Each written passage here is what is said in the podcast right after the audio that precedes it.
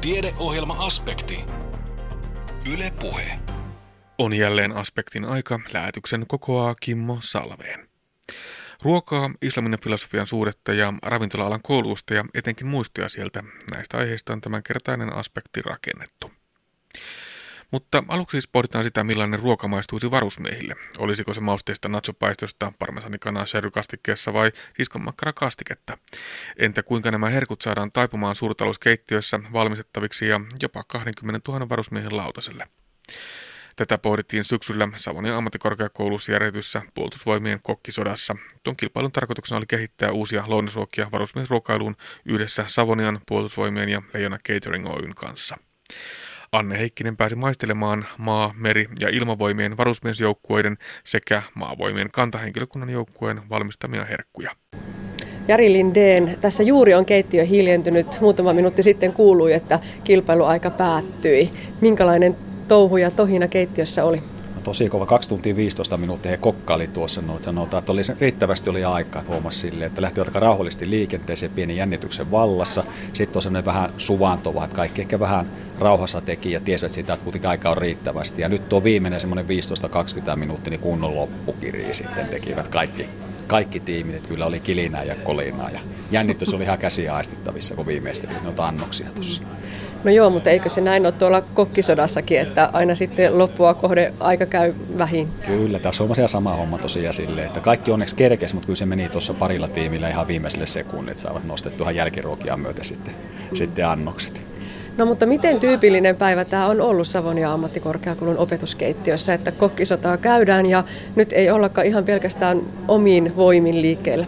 No meillä on tuota kumppaneiden kanssa tehdään jonkun verran. Meillä käy niin tässä opetuskeittiössä yritys, yritysvieraita, että me tehdään tuota kaikennäköisiä teema, teema illallisia, esimerkiksi jokin maateema ympäri, ja silloin meillä on restormiopisat, niin saa auttamassa näissä meidän yritystilaisuuksissa. Ja jonkun verran tehdään niin tämän kaltaisen. Meillä on tuossa kouluruokaprojektissa, mikä oli meillä puolitoista vuotta kesti ja päättyi viime, viime kevään, niin siinä oli, oli myös yksi kokkikisa, että on tämän vastaavanlaista kokemusta kyllä järjestää, mutta ei tämä tosiaan mitään niin arki, arkipäivää meille, että, että tuota...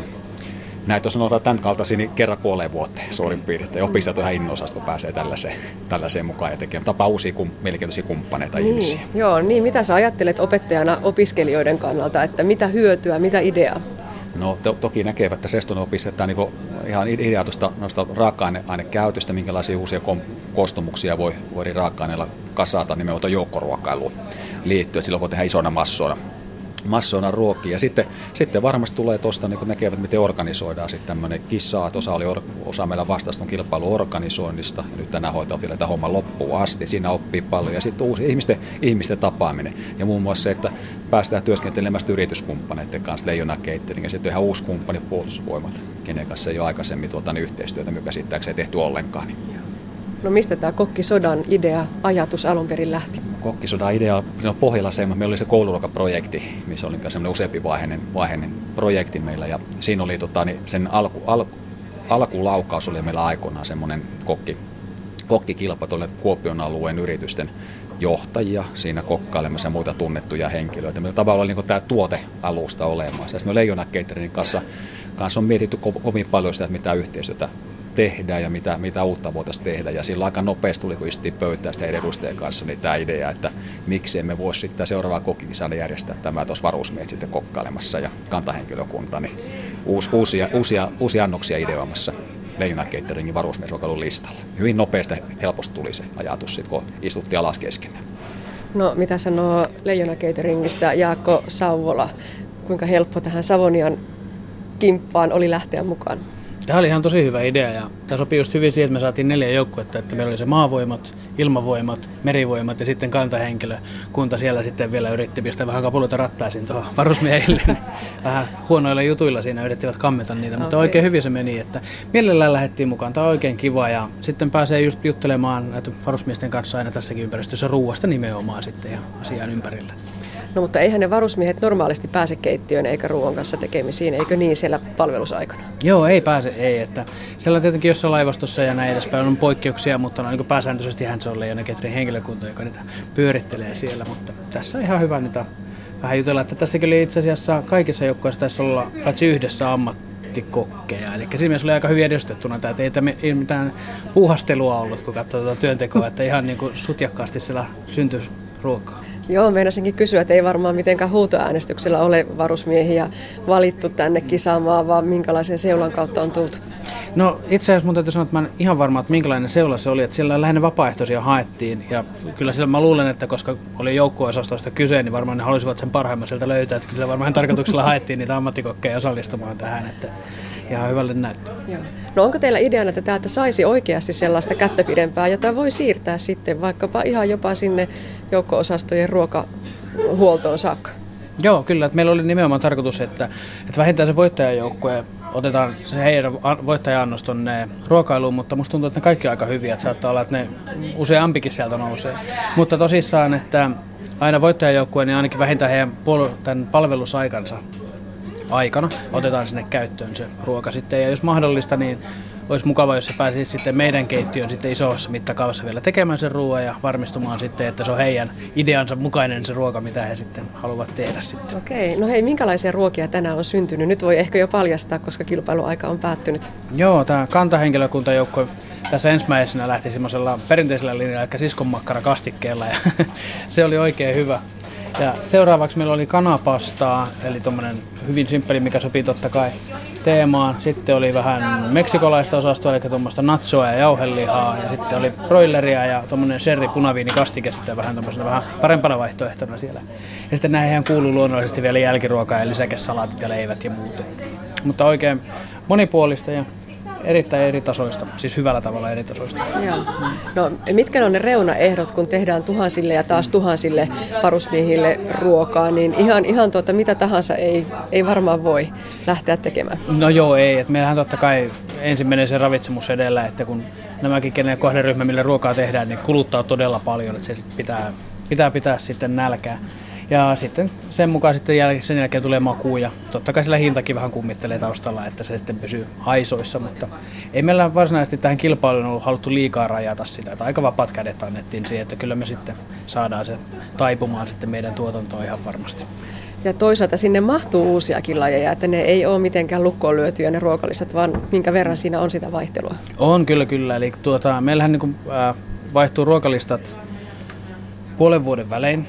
Ja sinne voidaan sitä ympätä, mutta me ollaan kyllä voidaan ihan niin kuin tälleen muutamankin viikon varoitusajalla kyllä tehdä, että ei siinä mitään ongelmaa ole, että aika helpostikin saadaan muutettua raakelista, jos tarpeen vaatii. Okei. No viedäänkö näitä eväitä sitten sinne metsäretkillekin, vai onko siellä sitten oma catering paikalla? No katsotaan vähän mitä tehdään, mutta mä luulen, että esimerkiksi tämä broilerin rintafile ja punaviiniserikastike ei välttämättä ihan sinne maastoruokailun luosti mene, mutta, mutta tuota, kyllä pääsääntöisesti jos tarkoitus on ihan kaikille sitten käyttöön. Joo. Ja onhan tämä mahtava päivä varusmiehille, ainakin erilainen ja erikoinen päivä. Varmasti semmoinen ikimuistunut, että tämmöisen muistaa kyllä mm. omasta varusmiesajasta, niin varmasti jokainen, niin ehkäpä loppuun, loppuun jään jollakin tavalla jää mieleen. Mm. No mutta nyt keittiössä siivotaan, täällä teidän restonomiopiskelijanne vähän vielä maistellaan ja, ja tosiaan pöytiä siivoillaan. Tuomaroitavat annokset on tuolla eri huoneessa, ne on kauniisti esillä. Onko siellä nyt juuri tuomarit työssänsä? Siellä on tuomarit työssä. Meillä on tosiaan kolme varusmiestuomari kustakin näistä joukko-osastoista. Sitten siellä on Leijona Cateringin toimitusjohtaja Ritva Paavonsalo. Pääesikunnasta löytyy logistiikko-osastolta Majuri Juha Karjalainen ja meidän restonomikoulutuksesta Savoniasta lehtori Mari Vartia. Se oli arvovaltainen ammat, ammattitaitoinen raati. Kaikki annokset tosiaan maistelevat, haistelevat, siellä katsovat mikä näköisiä, ne on ne tarviot tietyillä kriteereillä. Jaakko tietää nuo kriteerit ihan mitä mm. siinä oli kaikista, kaikista parhaiten. No heitähän vielä kriteerit. No totta kai siellä tuli se ruoan ulkonäkö ja houkuttelevuus ja maku ehdottomasti. Ja sitten tietenkin tähän keittiötyöskentelyyn liittyen niin työajan hyödyntäminen, sekin on, että ei, ei, ei voitu ihan pelkästään laittaa niin, että, että ruoka ratkaisee. Kyllä meidän piti vaan katsoa, että mitä täällä tehdään. Kun kokkisota on kuitenkin kyseessä, niin se kokkailun taso ja aikataulussa pysyminen, ehdottomasti siisteys. Ja sitten, sitten luonnollisesti se, että soveltuvuus meidän ruokalistoille, ettei ei, ei lähdetä ihan revittelemään liikoja sitten kuitenkaan. No onko sulla omaa suosikkia? Nyt voi jo paljastaa, sivittää on, on tässä. On mulla tuossa muutama hyvä suosikki, mutta... Tai, kaikki on hyviä, mutta tota, Kyllä mä taidan tykätä tuosta siskon makkarasta kuitenkin. Mm. Mä ollaan vähän semmoinen salahaave, että jos vaikka voittaisi, niin voisi sen ainakin kerran laittaa sinne, että se olisi oikeasti erilainen ja hyvä. Että se no niin. olisi niin kuin, tässä olisi kuitenkin hyvä mahdollisuus vaikuttaa helposti yhteen ikäpolveen, että meillä kuitenkin ruokailee sen viisitoista kaksikymmentä tuhatta ihmistä päivässä, niin saa kerrankin nekin maistaa sitten siskon makkaraa, että mitä se on. Mutta se on totta, että teillä on ihan valtava merkitys myös niin kuin suomalaisten makumaailman laajentajana tai supistajana, kun mm. se haluaa nähdä. Joo, kyllä on. Että, kyllä meillä niin kuin, meidän ruokalista koostuu nimenomaan kotiruokien klassikoista ja niitä sinne laitetaan ja sitten, sitten loput täytetään sitten ajanmukaisilla ruuilla. Mutta kyllä me just pyritään siihen, että meillä on siellä just ne kaalikääryletkin, vaikka ne välttämättä ihan siellä top kympissäkään ole, mutta silti kuitenkin se on erittäin hyvä ja se kuuluu meidän ruokakulttuuriin ehdottomasti, niin kyllä me halutaan sen verran olla mukana vaikuttamassa tähän. Okei. No mitä sanoo Jari vielä loppuun? Mikä sotaa nähdään seuraavaksi Savonian opetuskeittiössä? Joo, kiitos kysymästä. Siitä tosiaan tänään keskusteltu, tässä pari sanaa kollegoiden kanssa vaihdettu, niin se on semmoinen, että ei kyllä tiedä itsekään vielä, mutta on jotakin sellaista, missä on taas vähän uusia uusia kumppaneita meidän mukana tästä tuota yrityselämästä tai julkisen sektorin puolelta ja jotakin semmoista yhtä mielenkiintoista, mitä on sitten tämäkin. Että kyllä siellä on, niin loputon on se kirjo, mistä voidaan valita. Että lähinnä se ehkä se valinnan vaikeus tulee siitä, mikä nappaa sitä. Voisin, voisin tota, ajatella, että vuoden päästä taas soditaan sitten. Okei. Niin.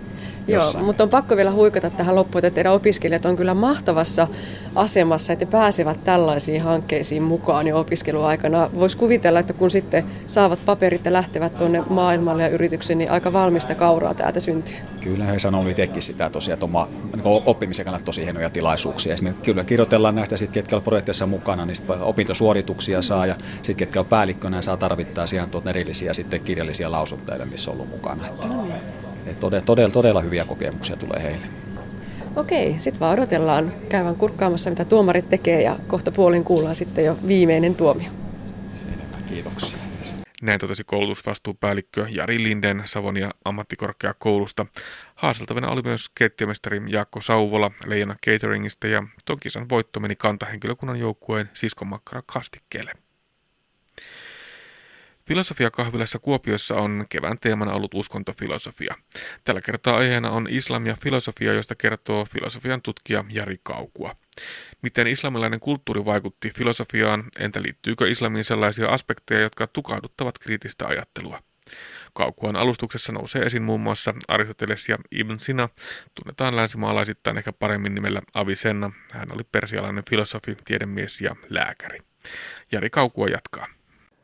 Jos meidän tieto, tiedon edellytyksenä on se, että me voidaan tarkastella tiedon kohteena olevaa asiaa sellaisena, niiden, sellaisten tekijöiden valossa, jotka tekee siitä välttämättömän. Ja jos nämä tekijät itsessään ei ole välttämättömiä, niin silloin tämä, tämä meidän tota, koko tie, tieteellinen, tieteellinen rakennelma on vailla perusta. Ja ajatuksena on, että jotta meillä voisi olla tietoa maailmasta, maailmallisista olioista, joilla on syyt, niin täytyy olla joku sellainen ä, olento, joka on kaikkien maailmallisten olentojen olemisen takana, joka on niiden syy ja jolla ei enää ole syytä. Joka ei ole toisen kautta välttämätön, niin kuin tämä tuoli ja kaikki me täällä huoneessa, vaan joka on itsessään välttämätön. Ja Ibn Sina tietysti ajattelee, että no tällainen olento, niin se on Jumala. Juuri se Jumala, joka puhuu meille Koranin kautta ja, ja, ja jonka, joka, joka on ilmoittanut itsensä profeetta Muhammadin kautta. Eli tavallaan tällainen, tälla, tällaisen argumentin, joka myöhemmin tullaan tuntemaan tällaisena, tällä nimellä Burhanus-Siddiqin, eli tällaisen niin kuin totuudenmukaisten tai oikean osuneiden ää, todistuksena, nimenomaan vahvassa mielessä todistuksena Jumalan olemassaolon puolesta. Tällaisen, tällaisen tota Ibn Sina esittää. Ja on selvä, siis mitään tällaista ei tietenkään löydy, löydy tota Aristoteleen ää, metafysiikasta. Ää, Aristoteles toki, toki tota, ää, Aristoteles puhuu Jumalasta, ää, mutta hän, hän, hän ajattelee Jumalaa hyvin, hyvin eri tavalla. Hän ajattelee Jumalaa, Jumalaa oikeastaan pelkästään tällaisena päämääräsyynä, joka on jo, jollain tavalla tämmöisen maailmassa toistuvan tapahtumisen ikään kuin tämmöinen motivaattori siinä mielessä, että se mitä maailmassa tapahtuu pyrkii jäljittelemään tätä, tätä, tätä niin kuin kaiken, kaiken päämääränä olevaa, olevaa liikkumatonta liikuttajaa.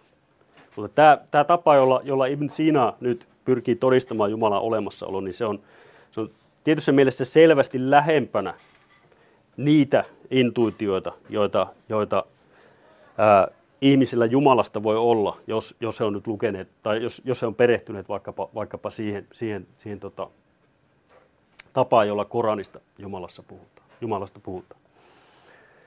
Ää, eli tietyssä mielessä voidaan ajatella, että, että Ibn Sinaa tässä ohjaa ää, tavallaan filosofian ulkopuolelta tulevat motiivit. Hänellä on tarve osoittaa rationaalisen argumentin kautta, että tämä ajatus tämmöisestä kaiken alkuperänä olevasta, kaikkien, kaiken, kaiken maailmallisen tapahtumisen alkusyystä, että se on, se on tota, filosofisesti rationaalisella argumentilla uskottava ajatus. Toisaalta voi ehkä ajatella, että, että no miten hyvä argumentti tällainen nyt pelkästään on niin kuin tämmöisen uskonnollisen Jumala-käsityksen kannalta. Miten lähellä tällainen abstrakti alkusyy nyt vielä on tällaista Jumalaa, joka on kaikki näkevä, kaikki kuuleva, joka istuu valtaistuimella, jolla on kädet ja jalat ja niin poispäin. Miten lähellä, miten, miten, miten lähellä tai oikeastaan miten kaukana tällainen abstraktio siitä on? Tietysti se on kaukana ja tällainen filosofian Jumala, josta, josta Ibn Sina puhuu, ää, on monen mielestä ja monet, monet teologit puuttu siihen, että se on, se on liian abstrakti entiteetti. Mutta toisaalta on kiinnostavaa, että Ibn Sina ei jätä tätä Jumalan, Jumalan tota, käsitteen tarkastelua tähän. Hän pyrkii argumentoimaan, että tällä kaiken alkusyyllä on erilaisia ominaisuuksia, jotka, jotka ehkä on luonteeltaan sellaisia, että ne, että ne tuo tätä abstraktia filosofista jumalakäsitystä tietyssä mielessä lähemmäksi sitä, mikä on, mikä on tuota uskonnollisen ilmoituksen kautta tuttu. Yksi hyvä esimerkki tästä on se, millä tavalla hän argumentoi sen ajatuksen puolesta, että Jumala tietää kaiken, mitä maailmassa tapahtuu. Jumala on kaikki tietävä. Hän lähtee kysymällä, että millainen, täl, millainen olio tällainen itsessään välttämätön olento nyt voi olla.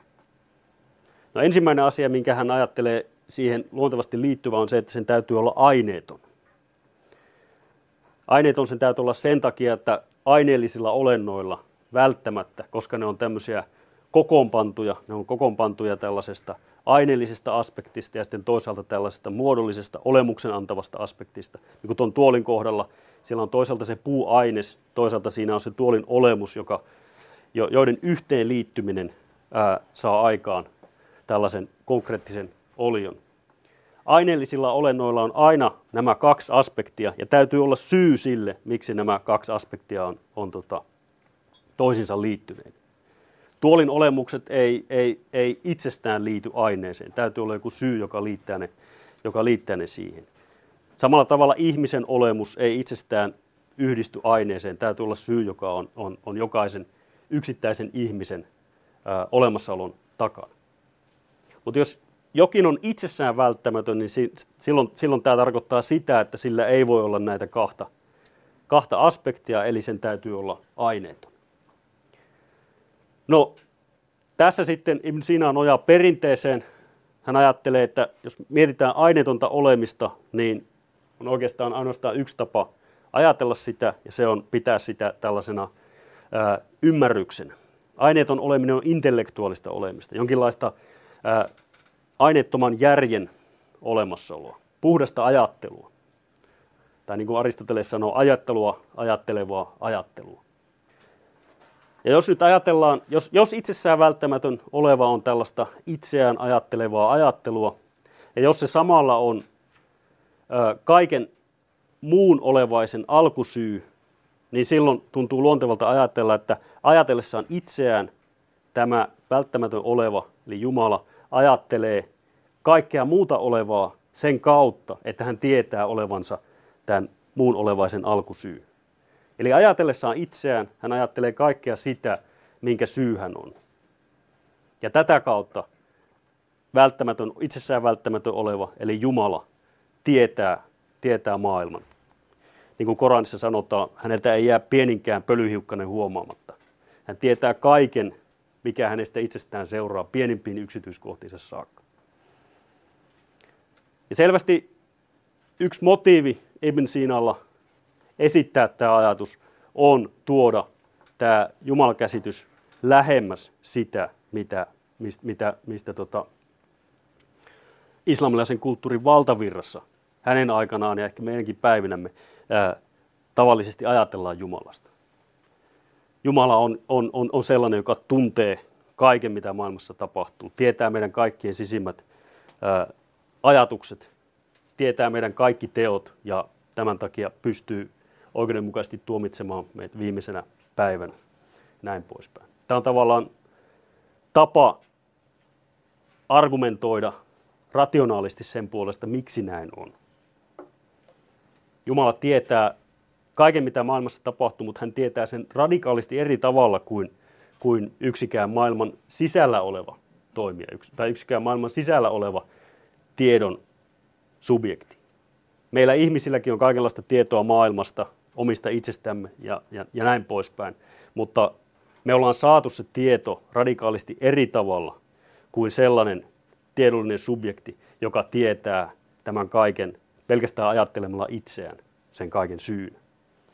No, se johtopäätös, mikä tämän esimerkin nojalla nyt haluaisin tässä vetää, on se, että Ibn Sina ja muutkin tämän varhaisvaiheen ja klassisen kauden filosofit onnistuu tulkitsemaan tätä antiikin perintöä sellaisella tavalla, joka on islamin tällaisen valtavirran kannalta ö, yhteensovitettavissa. Ja vaikka heidän ajattelussaan selvästi voidaan havaita tällaisia luonteeltaan uskonnollisia motiiveja, intressejä, niin se tapa, jolla he pyrkii toteuttaa näitä intressejä tai pyrkimään, pääsemään niihin päämääriin, jotka näihin intresseihin liittyy, on sellaisia, että sanoisin, että ne ei millään tavalla kompromettoi ää, heidän filosofisia pyrintöjä. He, he, he ajattelee filosofian kriteereillä, filosofisilla kriteereillä, kriittisen rationaalisuuden kriteereillä, filosofian ehdoilla. Usein lähtee, niin kuin tässä, tässä argumentissa Jumalan olemassaolon puolesta, niin tämmöistä puhtaasti Ö, filosofisista premisseistä. Ajattelu on sen luontosta, että siellä ei, ei jos katsotaan, katsotaan tota, näitä islamilaisten filosofien tekstejä, me voidaan, voidaan toki löytää sieltä ö, useita viitta, usein niin kuin, tai suhteellisen säännöllisiä viittauksia esimerkiksi Koraniin tai, tai, tai perimätietoihin, riippuen vähän kirjoittajasta, mutta useimmiten siellä niitä on, mutta Mutta jos katsotaan, että missä kohdissa ne esiintyy, niin ne ei koskaan, väittäisin, että ne ei koskaan esiinny ää, argumenttien avainkohdissa. Ne tulee tyy- tyypillisesti jossain vaiheessa silloin, kun johtopäätökset on vedetty, ja sitten sanotaan, että näinhän, näinhän Koranissakin sanotaan. Ja tässä mielessä ää, on aika samantyyppisiä kirjoittajia kuin, kuin tota, kiinnostavimmat latinankielisen keskiajan kirjoittajat, joille, joille tietysti myös ää, uskonnolliset motiivit on, on tota, keskeisessä osassa, jotka myös kokee tarvetta viitata ö, uskonnollisiin lähteisiin, mutta jotka ei viittaa näihin sillä tavalla, että, että he ikään kuin perustaisivat argumenttinsa, argumenttinsa niihin. Ne ei ole tällaisia, tällaisia tota, ö, mahtipremissejä, jotka vedetään esiin, esiin tota, sopivan tilaisuuden tulle, vaan lähinnä ne on tämmöisiä jonkinlaisia retorisia vahvistuksia silloin, kun, kun tota, johtopäätökset on jo vedetty. Toisaalta se, mikä on kiinnostavaa, on, että, että monia tällaisia uskonnon kannalta ongelmallisia elementtejä säilyy näiden, näiden tota, klassisen kauden filosofien ajattelussa. Ja heitä, myöhemmät teologit heitä lähtee selvästi kritisoimaan siitä. Siis sen tyyppisiä ajatuksia kuin vaikka aristoteeliseen teoriaan olennaisesti kuuluva ajatus maailman ikuisuudesta. Aristoteelissa metafysiikassa ja luonnonfilosofissa ajatellaan, että maailma on aina ollut olemassa. Itse asiassa on ristiriitaista ajatella, että maailmalla olisi alku. Ja maailma on aina ollut samanlainen kuin se on. No, tämä on tietysti vähintäänkin jännitteisessä suhteessa tällaisen monoteistisen luomisajatuksen kanssa. Ja tämä, ei, tämä, tämä jännite ei, ei tietenkään, tietenkään tota jäänyt huomaamatta. Toisaalta Jumalan tahdon rooli jää hyvin vähäiseksi näissä, tässä tota, Ibn Sinan ja käytännössä melkein kaikkien muiden, muiden tota, tämän klassisen kauden filosofien ajattelussa. Juuri, juuri kukaan ei, ei, ei lähde siitä liikkeelle. Ja tätä, tähän, tähän puututtiin myös. Toisaalta sitten, sitten tällaiset muut, muunlaiset kysymykset kuin Jumalan olemukseen liittyvät kysymykset, joilla, joilla on kuitenkin jonkunlaista uskonnollista relevanssia, ne nousee keskustelun alaiseksi. Esimerkiksi ää, Ibn Sina hyvin tällaisella, sanoisiko, tässä ehkä, ehkä tulee hänen uusplatonisminsa vahvasti näkyviin. Ää, hän ajattelee, että, että, että, että okei, ajatus tämmöisestä kuolemanjälkeistä elämästä, se on uskottava, ihmisillä, ihmisillä on, on kuolemanjälkeistä elämää, on. Voidaan puhua jonkinlaisesta ylösnousemuksesta, mutta ei voida mielekkäästi puhua ruumiillisesta ylösnousemuksesta. Kuoleman jälkeinen elämä on puhtaasti intellektuaalista. Kuoleman jälkeen ainoa, mitä me voidaan tehdä, on miettiä niitä tiedon sisältöjä, joita me ollaan tämän elämän aikana saatu, saatu hankittua. Ja tämä on tietysti myös, myös tota, ää, monen, monen teologin mielestä, mielestä ongelmallista. Tällaiset keskustelut jää... Tai tämä jännite jää, jää tota, olemaan, se jää, jää pysyväksi, mutta se mikä on kiinnostavaa on, että, että se ei johda siihen, että filosofia jotenkin jonkunlaisella mahtikäskyllä tai, tai tämmöisen niin kuin, ää, mittavalla teologisella kritiikillä ää, kiellettäisiin tai, tai, tai estettäisiin tällainen, tällainen systemaattinen, rationaalinen ajattelu. Se mitä sen sijaan tapahtuu on, että teologit ryhtyy esittämään filosofisia argumentteja, filosofista kritiikkiä Ibn Sinaan ja muiden Aristoteleista ammentavien äh, filosofien ajatteluun. Ja, ja tavallaan tämä on se, mä nyt ehkä jätän tämän esitelmän kolmannen osan, osan nyt tässä sitten sivuun, koska mä huomaan, että aikaa on mennyt vähän, vähän liikaa, mutta tota, se mitä, mitä ehkä, millä tavalla voisin ehkä summata sen on, että, että silloin kun me lähdetään miettimään tai kysymään sitä, että, että, että mitä nyt sitten mitä islamilainen filosofia voisi olla tämän klassisen kauden jälkeen? Niin, ja se ehkä syy sille, että miksi, miksi joistakin on saattanut näyttää uskottavalta ajatus, että, että mitään sellaista kuin islamilaista filosofiaa ei ole oikeastaan tuhatsataluvun jälkeen. Niin meidän täytyy, siis se on totta, että tällaisia tavallaan selkeästi itsensä aristoteelikoiksi tai Aristoteleen seuraajiksi mieltäviä ajattelijoita, kuten Ibn Sina tai, tai tota, jotkut hänen edeltäjistään, niin sellaisia ei tuhatsataluvun jälkeen enää kovin paljon ole. Toki Aristoteles säilyy auktoriteettina, mutta tällaisia selkeästi niin kuin antiikin filosofista ohjelmaa seuraavia, seuraavia kirjoittajia, niin ne, ne käy vähin. Ja siinä mielessä voidaan ehkä sanoa, että, että, että filosofia tässä klassisessa mielessä ää, häviää vähitellen islamilaisen kulttuurin piiristä. Mutta jos me katsotaan, minkälaisia, minkälaista, minkälaista, tota, minkälaisia argumentteja ää, nämä teologit, jotka suhtautuu kriittisesti filosofiaan, minkälaisia, minkälaista argumentaatiota he esittää, niin silloin on vaikeaa olla, olla tota, vetämättä sitä johtopäätöstä, että nämä on itse asiassa erittäin kiinnostavia, filosofisesti erittäin kiinnostavia ajattelijoita.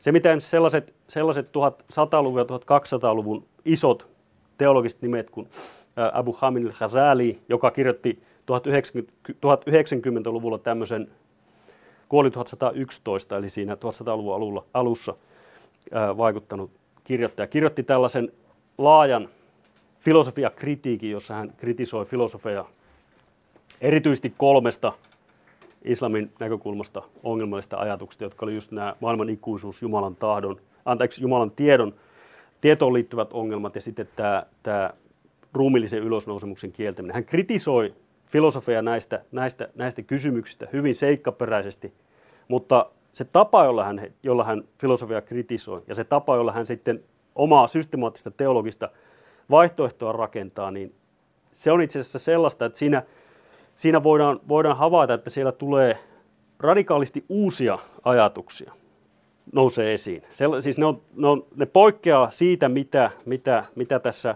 antiikin perinteessä, mitä siitä, mitä siitä voidaan ikään kuin suoraan johtaa. Ne on, ne on radikaalisti uusia ajatuksia, jotka syntyy kriittisessä suhteessa siihen. Ja tässä mielessä ää, tämä teologien työ on selvästi jatkoa sille, mitä, mitä tota filosofit teki. Ei enää ehkä rakenneta niin paljon sen antiikin tekstiperinnön varaan, mutta sen sijaan se kriittisen keskustelun, kriittisen argumentoinnin tapa ja kriteerit, vaatimukset, niin ne on sellaisia, mistä pidetään kiinni. Iso kysymys tämän päivän, tämän päivän tutkimuksessa on se, että miten pitkään tämä keskustelu säilyy tällaisena filosofisesti vireänä, mielekkään. Mutta se, mikä on selvää, on, että kyllä se paljon pitempään sellaisena säilyy kuin sanotaan tuhatsataluvun lopulla. Meillä on, meillä, me tiedetään, tiedetään tota erilaisista tekstikatalogeista, että esimerkiksi Ibn Sinan teoksiin kirjoitettiin kommentaareja pitkälle tuhatkuusisataa-seitsemänsataaluvulle teologisissa kouluissa. Toisaalta näin, näin tuhatsataa-tuhatkaksisataaluvun keskeisiin teologisiin filosofiakriitikkoihin, niin heidän teoksiin kirjoitettiin kommentaareja, heidän teoksiaan käytettiin, käytettiin tota opetuksessa ää, teksteinä, heidän, tai heidän tekstejään opetettiin teologisissa kouluissa. Mut sitä me ei tiedetä tämänhetkisen tutkimuksen valossa kovinkaan tarkkaan, että minkälaista tämä myöhempi perinne on.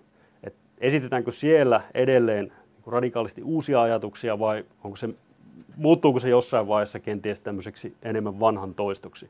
Mutta ennen kuin on tehty tarkkaa tekstihistoriallista tutkimusta, niin meillä ei ole perusteita väittää, että, että tällainen, tällainen tota, näivettyminen olisi, olisi tapahtunut. Eli tässä mielessä tämä islamin ja filosofian suhde, jos ajatellaan, palataan näihin, näihin tota kahteen käsitteeseen, niin ne on jännitteisissä suhteessa.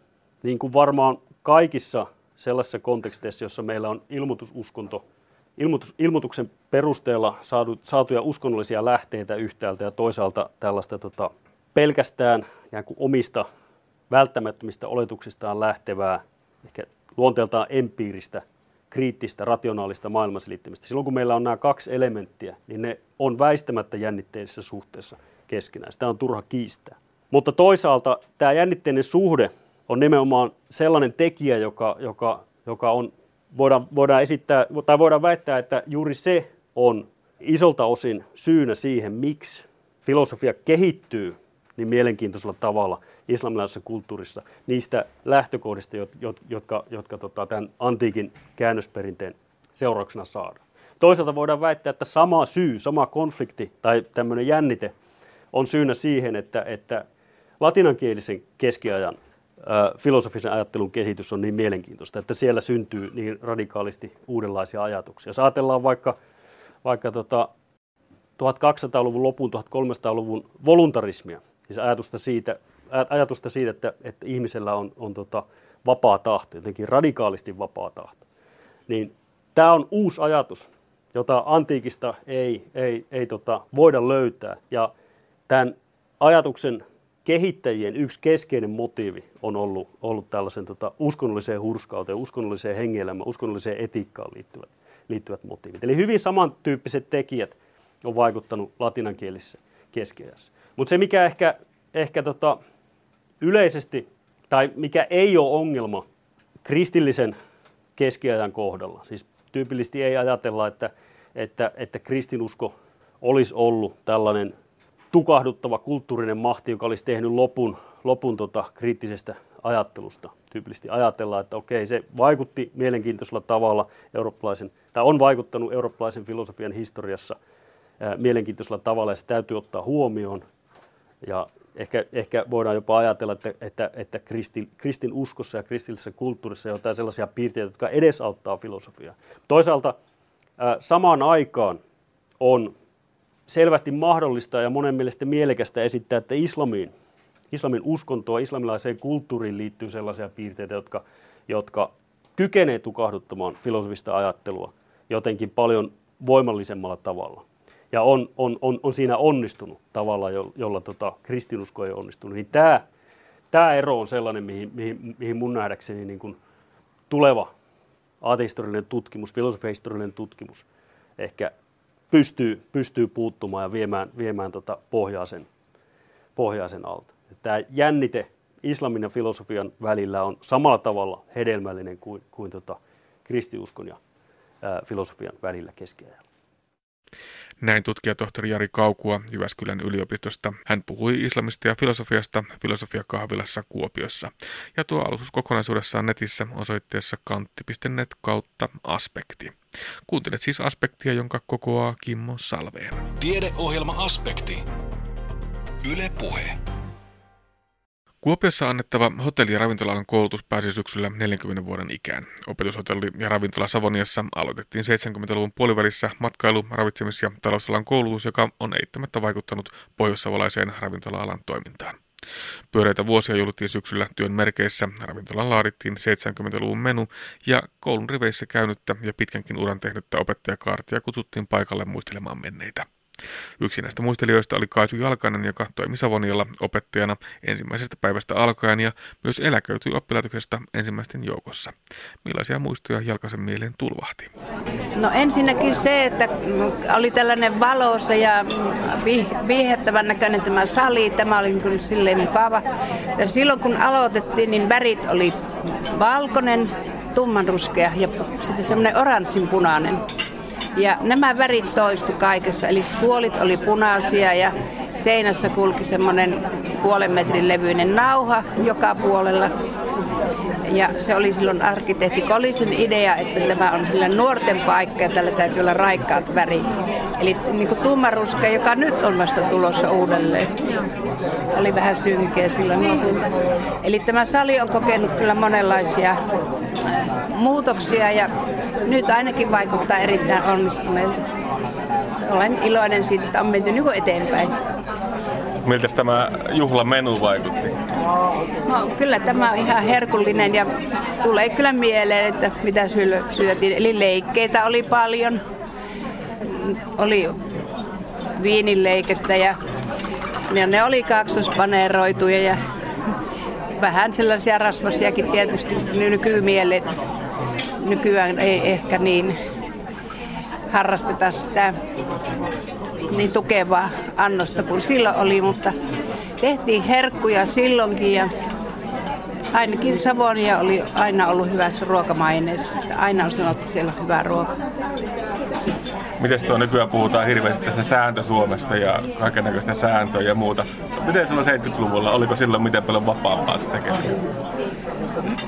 No kyllä tietysti tietyt säännöt on olemassa, mutta silloin kun aloitettiin täällä tätä koulua, niin jouduttiin itse suunnittelemaan opetussuunnitelmat, oppimateriaalit, kirjoja ei ollut, niitä piti niiden sisältöjä sitten kehitellä itse kukin opettajani omalla alueellaan. Mutta oppilaat olivat innokkaita, ne oli niin kuin oikein imivät sitä tietoa. Meillä oli hirveän hauskaa ja monta kertaa oli niin, että oppilaat oli vanhempia kuin opettaja. Ei se haitanut mitään. No, meillä oli, voi sanoa, että aina työhön tulo oli hauskaa. Et jopa kotona sitten vähän ihmettelivät, että mikä se on, että työhön meno on niin hauskaa. Mitenkä Päivi Niska, onko se tänä päivänä yhtä hauskaa?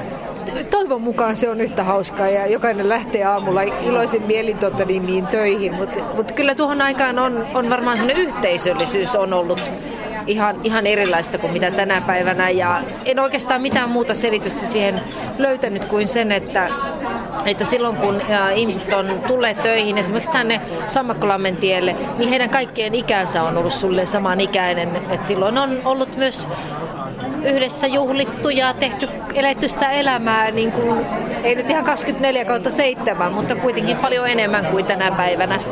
päivänä. Että se on ollut sellainen vähän niin kuin elämäntapakin ehkä. Se työntekijä. kaksikymmentäkahdeksan vuotta oli keski-ikä. Suuri osa opettajista oli sitä kahta puolta kahdeksan ja kaikki olivat ravintola-alan ammattilaisia. Eli olivat olleet jo työssä ravintolassa, jolloin tähän kouluun siirtyminen oli aika luonteva. Ja sitten tietysti kaikkea koko ajan oppi lisää sen mukaan, kun tarvittiin. Että kun tuli aina uusia asioita, niin innolla kerättiin taas tietoa. Sitten taas oppilaat olivat sellaisia, että sieltäkin päin oppi hirveän paljon, kun ne olivat olleet jo töissä. Kun nyt he ovat kovin nuoria, että ne aloittaa tästä ja sitten menevät työhön vastaan. Tilanne on vähän toinen. Miten paljon sillä työyhteisöllä oli, oli tota merkitystä silloin? Jäikö sieltä miten paljon semmoisia pysyviä ystävyyssuhteita? No kyllä ne silloin työaikana, että sitten kun eläkkeellä siirtyy vähän pit- kauemmaksi, kun minäkin asun viidenkymmenen kilometrin päässä, niin puhelinyhteyksiä ja silloin tällöin tavataan, mutta aina on joku sellainen, joka, joka on hyvinkin sillä, että ei, tämä väliaika ei haittaa ollenkaan. Ollaan niin kuin entisillä tuttavuuksilla ja ystävyyksillä. Ja sitten se semmoinen yhteishenki oli, mikä vaikutti silloin paljon, että sitä tehtiin niin kuin omaa, omaa työtä ja ei voi sanoa, että kotiin, mutta se työ oli semmoinen innostava. Minusta tuntuu, että koko talossa oli se semmoinen henki, että kaikki jollakin tavalla tähtäisivät siihen samaan. Eli ne oppilaat tai opiskelijat, voi sanoa, että ne oli aikuisia. Niin se oli niin kuin kaikkein tärkeintä, että mitä he ne oppivat, mitä ne pääsivät sitten maailmalle. Ja kyllähän niitä on ihan merkittävissä paikoissa sitten myöhemmin kuuluu. Miten paljon siihen työn tekemiseen tarvittiin sellaista talkoa henkeä siihen aikaan? Kyllä, siihen tarvittiin paljon. Ei niitä tunteja silloin laskenut, että jaa, nyt kello soi, nyt pääsen kotiin. Saattoi olla, että siinä sitten tunti pari meni helposti jonkun muun tehtävän mukaan. Ja joskin jokainen niin kuitenkin omalla, omalla alueella, meillähän oli hyvinkin erikoistuneita, kun on ruoka ja on tarjoilu ja on hotelli ja vastaanotto ja kaikki siihen liittyvät, niin ne kuitenkin jossakin vaiheessa niin napsatti aina yhteen. Juuri kuulin nimittäin hyvän tarinan siitä, kun äh, ravintola Savonia on silloin avattu ja on ollut tieto, että seuraavana päivänä tulee sata henkilöä ruokailemaan mm. ja ravintolasalissa ei ole ollut pöytiä eikä tuoleja, kun on ollut lakko. Mutta ne ovat ilmestyneet yön aikana. Ja tilaisuus on saadettu hoidettua niin, että sata henkilöä ei ole ollenkaan tiennyt, että eilen edellisenä iltana on ollut pikkusen paniikki, paniikkitilanne. Koulutuspäällikkö Päivi Niska, varmaan tuollaisia hyvin vauhdikkaita tilanteita mahtuu tämänkin, näidenkin seinien sisällä aika paljon. Ky- kyllä mahtuu äärettömän paljon ja voisi sanoa oikeastaan niin, että kun tämän viikon teemana on arjessa, arjesta juhlaa, niin voi sanoa, että joka ikinen päiväkin on täynnä vauhdikkaita tilanteita, kun opiskelijoiden kanssa tehdään näitä asioita ja, ja sehän näkyy tietenkin täällä ravintola Savoniassakin joka päivä. neljäkymmentä vuotta takana nyt on varmasti aihetta kohtalaisen suureen juhlaan. Kyllä, kyllä on, on aihetta.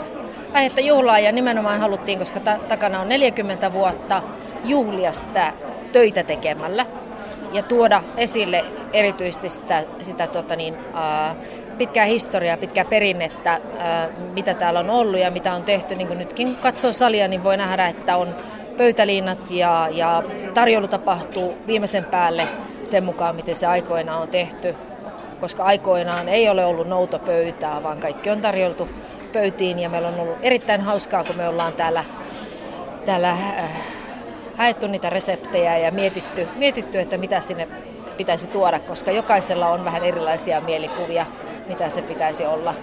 Ja tästä voisi oikeastaan melkein sanoa, että tapahtui maanantaina hauska tilanne, koska meidän, meidän keittiömestari Timo Kuhmonen ei ole itse vielä ihan silloin ollut, ollut niin kuin työelämässä mukana, niin hän otti kollega Markku Hemmingin tuossa tuota, niin, niin, hiasta kiinni ja sanoi, että tule, tule auttamaan minua ja näytä, miten se leikkelelautani on seitsemänkymmentäluvulla tehty. Että kyllä tässä on jouduttu tällä lailla kaverinkin apuun turvautumaan, että ei ole kaikki ihan konkreettisesti aikaa eläneet.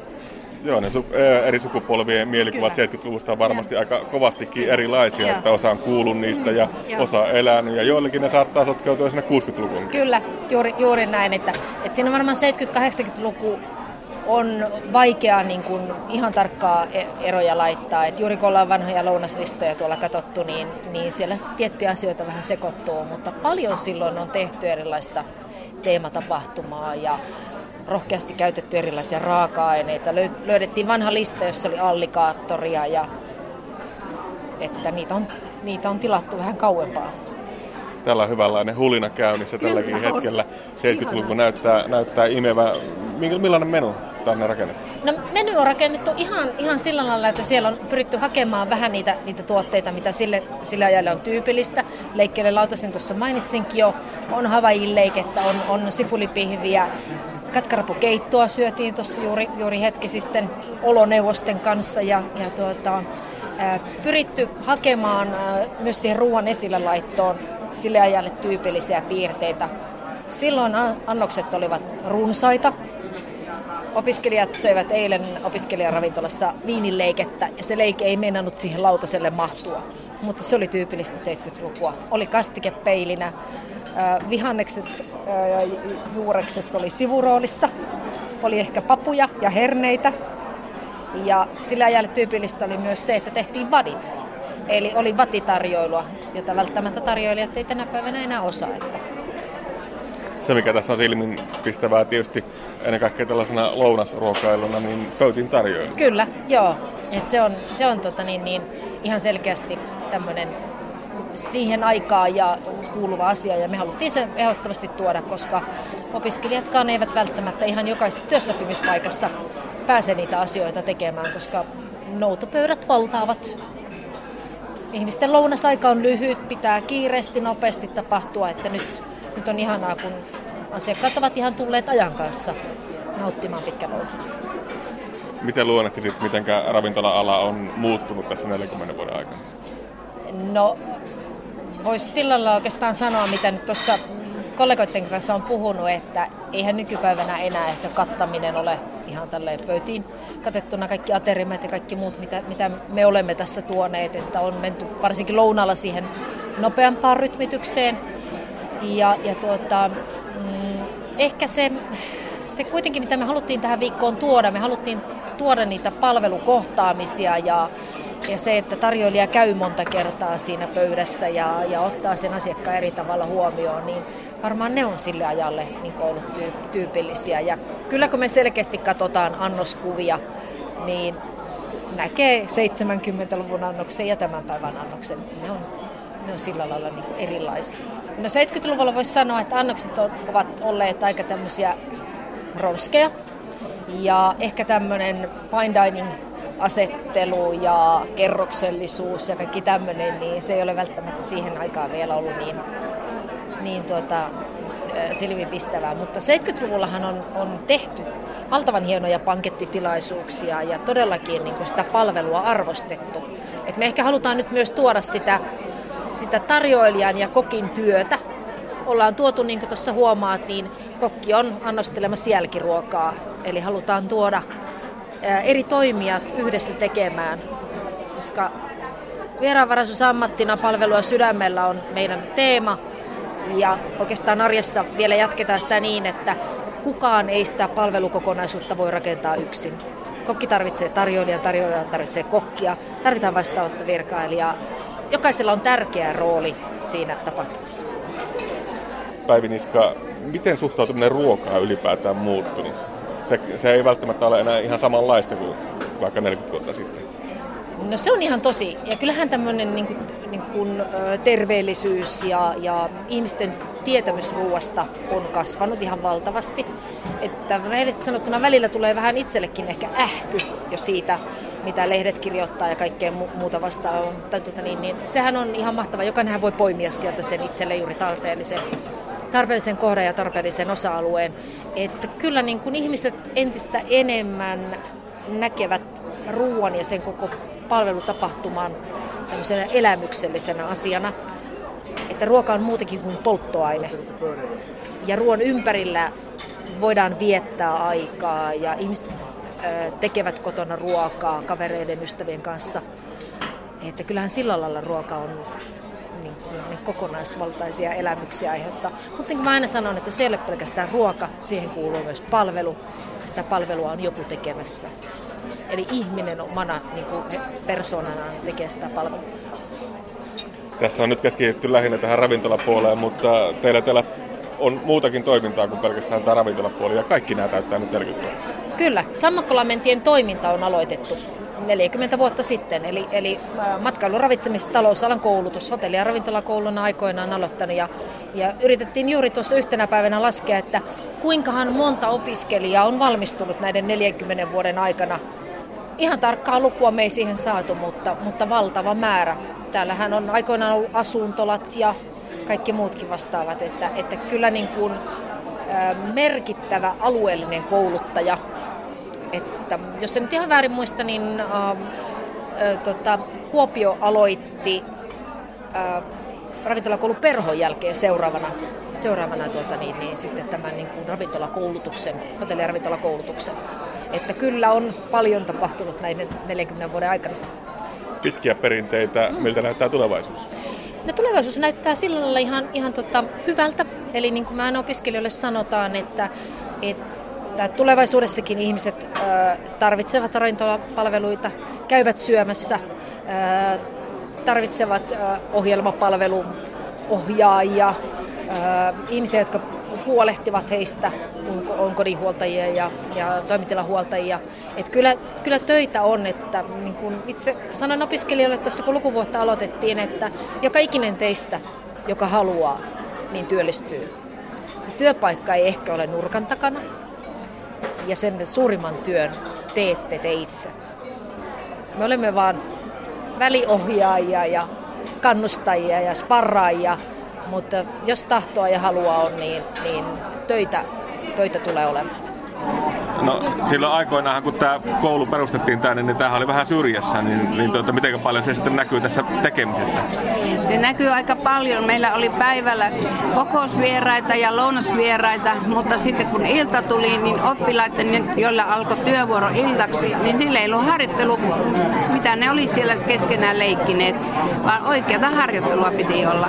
Ja silloin kehiteltiin sitten semmoinen ajatus, että joku teema, joku tietty teema olisi, joka houkuttelisi ihmisiä. Ja siitä tuli sellainen käytäntö, että kolme viikkoa oli sama aihe. Se voi olla jostakin kirjasta peräisin. Sitten se voi olla joku maa, Ranska, Italia, Espanja, Kreikka. Siis kaikki maailman valtiot varmaan jossakin vaiheessa oli käyty läpi siten, että työjohdollinen luokka suunnitteli sen ruokalistan, ruuat ja teki ne Savonian kanssa yhteistyössä. Sitten oli kaikki koristelu, vaatteet, viinit, juomat, musiikki. Kaikki kuului siihen samaan teemaan. Se oli keskiviikkona. Torstai-aamuna oli kaikki purettu. Sitten tuli seuraava viikko, taas pantiin ne kasaan. Ja sillä tavalla, eli viikon varrella sitä ei ollut, vaan se oli keskiviikkona. Ja ihmisiä oli paljon, ne tuli lapsine ja mummot ja vaarit mukana ja jokaiselle oli jotakin. Niistä tuli hyvin suosittuja, niitä ihmiset alkoi odottaa, että mitä seuraavaksi on. Meillä oli juustopöytä, joka oli mahtava. Sitten oli, oli semmoinenkin liha, lihajuttu, että saa valita fileestä monen eläimen lihaa. Ja saa valita sen, kuinka paljon haluaa syödä. Niin sitten oli joku miesporukka, näytti käsillä, että näin. Ne sai just sen verran, kun ne halusi. Sitten oli monia fantasia-aiheita. Oli Pekka Tapöhäntä, jolle tällä kissat oli tarjoilijan. Syötiin kissaruokaa ja koko sali oli muutettu kellariksi. Ja sitten oli merirosvoaiheita useamman kerran ja monia muita. Muun muassa semmoisia kuin murha-aterioita, niitä oli jopa Puujollakin, mutta täällä myöskin. Eli dekkareista otettiin ruokalista. Sitten oli tämä Agatha Christie, tämä Express-juna. Se oli oikein, siihen Lontosta oli oikein tiedot siihen. Se oli hieno juttu.